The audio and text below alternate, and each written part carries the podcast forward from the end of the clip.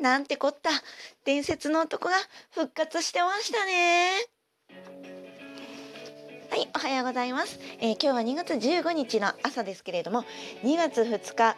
えー、第21話意義ありその裁判の放送をねちょっと後追いで視聴していたところでした。インターネットの発達で人の悪意の感染速度が爆発的にこう上がったっていうあの社長さんねザイアの社長さんのセリフは本当に真理だと思いますよ。あでも不破さん本当に変わりましたよね。これまではヒューマギアは有罪有罪有罪もう有罪一択で叫んでた人間がもうねこの間の回ではヒューマギアはまあ自分にとっては無罪も有罪も半々だでラーニングさせていいヒューマギアを作っていくのがお前のとこの会社だろってこのヒューマギアに対してもアルトに対してもこう考えが軟化してきたのが本当にすごい分かってなんか胸熱でしたね。でえー、第21話では大鳥剣さんが復活されてまして本当にも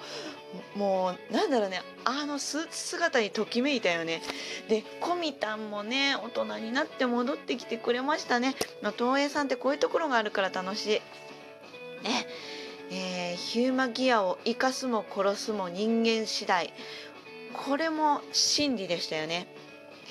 いやなんてこったという第21話だったんですけれども第22話先週分ですね。これも今日まとめてみたんですけれどもそれでも彼はやっていない。これねあのそれでも僕はやっていないそのまんまやんかって思ってさすが東映さんやなって思ってちょっとあの念のため調べたらそれでも僕はやってないは東宝さんの配給でした。すごいな東映さん何でもやっちゃうな。えっ、ー、と22話の回ではあのアルト君がこうさザイアの社長さんにさあのキーをさ無理やり押し込まれちゃってさで何？あのアークの中でこうなんだろう襲われるっていうか概念に襲われるシーンがあるじゃないですかこれね滅亡とかあの痛いとか怨念の恩とかそういう文字が襲ってくるっていうその文字ホラーがすごい面白かったなって思いますねもうななんだこれあれでも耳なし法一の世界みたいなさでこのなんだこの概念でさこう襲われて暴走するこんな形で暴走会が来るのかっていうところに私はすごいなんか面白いなっていう面白みを感じてしまったんですけれどもやっぱり正義と悪っていうのは表裏一体ですよね。ゼロワンの力っていうのもそのなんだろう元にあるものが悪であれ正義であれなんだろうなあの本人にはそういう気持ちがなくってもそういうふうに判断されちゃったら悪になりうるみたいなうまく言葉で言えないよどうしたらいいんだこれ。えー、っとそんなわけでその悪と正義は表裏一体っていうのがすごいあの形になって見せてくれたなんか興味深い回でした。そんな回だったんですけれども第23話明日ですね。またとんでもない展開がやってきますね。でお仕事5番勝負はちょっと置いといてっていうようななんか休憩会みたいになるのかなっていうふうには感じするんですけれども、え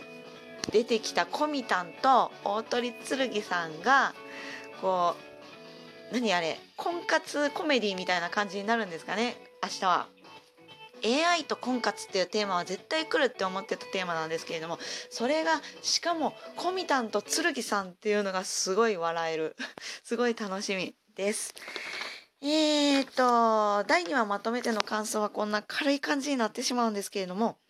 今、AI 崩壊という映画がやってますけれども、皆さんご覧になられたんですかね？私興味ありつつちょっと見れてないんですけれども、まあ、ちょっと、うーん、AI 崩壊、ちょっと DVD での鑑賞になっちゃうかもしれないんですけれども、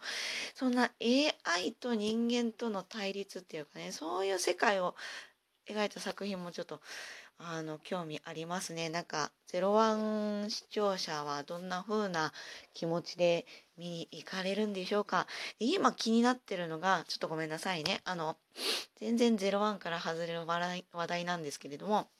えっとねネトフリで「愛しのホロ」っていうドラマがね放映されてるんですよ今。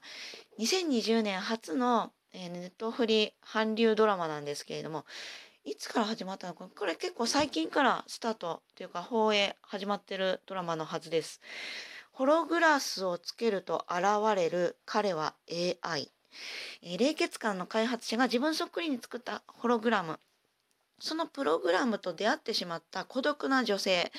まあなんだろうな、ちょっとコミュニティが苦手、コミッション気味な主人公なのかな。で、そんな彼女がホログラムのホロに出会って、AI と分かっていてもだんだん恋心が芽生えてその心がちょっと止まらなくなっていくみたいなちょっと恋愛ドラマらしいんですけれどもちょっと興味ありますよね。01の世界でもさ AI とは分かっていつつもその人間味あふれるキャラクターってすごい惹かれるあのヒューマギアはこれまでもたくさんいたのでなんかそれが恋心になってしまうっていうことも全然ありじゃないですか。うん、なんか愛しのフォローはちょっと気になってます。全12話らしいので、1話1時間くらいなのかな？なので12時間あれば見終えられるんですよね。あの今後ちょっとこれも見ていきたいななんていうふうに考えつつ今週は終わりにしたいと思います。